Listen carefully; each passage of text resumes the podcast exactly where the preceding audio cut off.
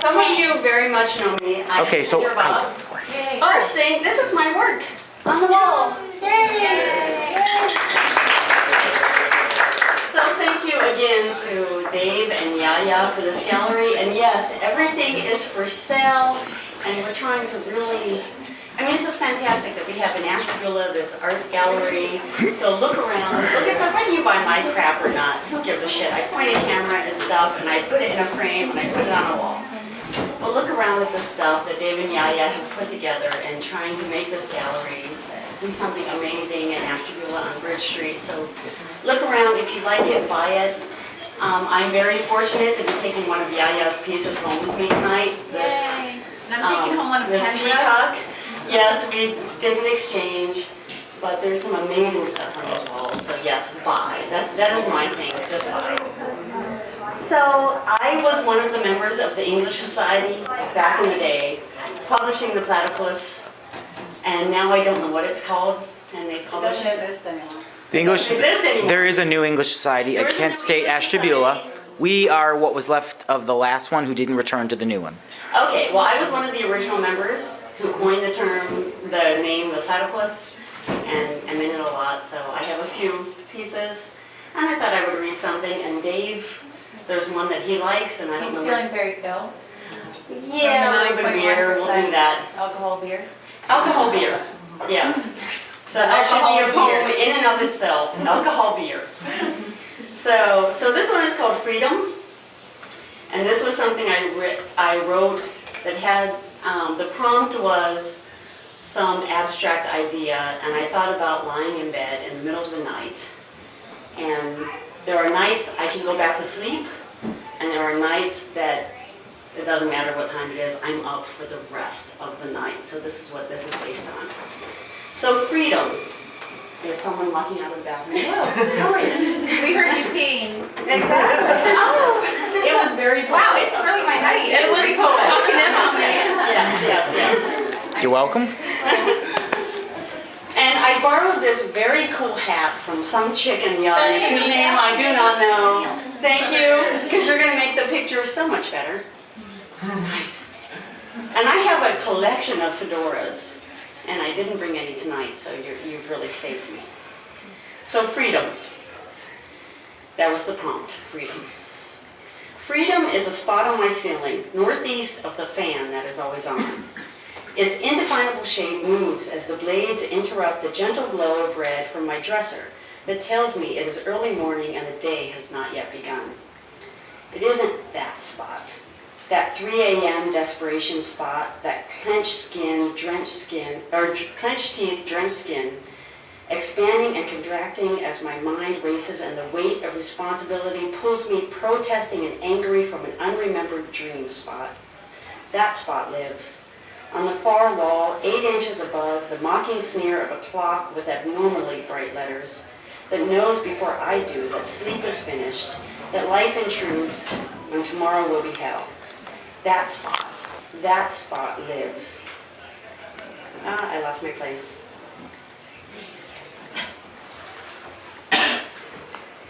That spot holds me captive and forces my submission. Freedom is a spot on my ceiling northeast of reality that I see when I awake in the pre-dawn hours, and there is nothing to keep me from falling back asleep.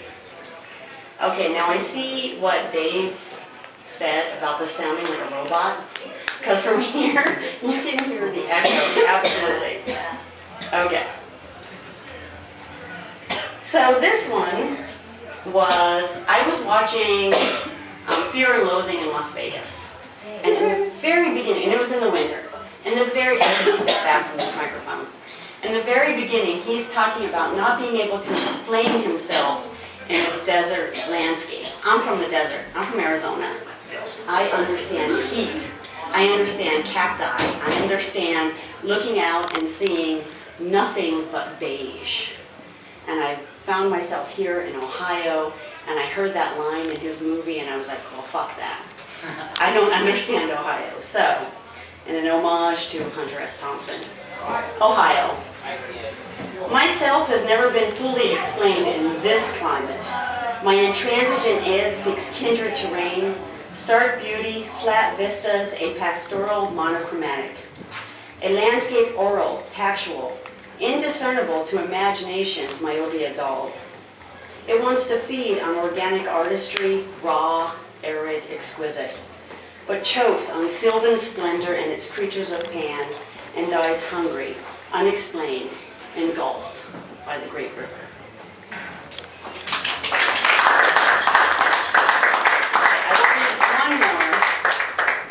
My house was broken into, and many of my possessions were stolen. Here in Ashtabula, I don't live in Ashtabula any longer, I live in Cleveland Heights, but I was here and my, much of my poetic genesis is here in Ashtabula. So this was my house being broken into and people stealing my possessions, and a couple years later, something else happening, and I mentioned it to my then lover, and him kind of blowing it off. So in about 15 minutes, this poem came out of that. It's called Safe. In my jewelry box lives a small blue bag filled with stones. This morning, the stones are on the dresser and the bag is gone. I don't know what to do with this information. Three months ago, that same dresser was covered with the remnants of an invasion. The good pieces, the gold and silver pieces, the engraved and irreplaceable pieces were gone and the junk bought at countless flea markets and yard sales left behind. I didn't know what to do with that information either. That event evoked sympathy, but my little blue bag is a novelty to friends who made comments about the gremlins that must surely live in my home. They sit in their unmolested little castles, ignorant of the kind of fear that has hijacked my life and made uncomfortable my default emotional setting. This house is no longer mine. I am a stranger in its compromised refuge. Its weakness has been exposed, its walls pro- proven violable. This house is no longer mine.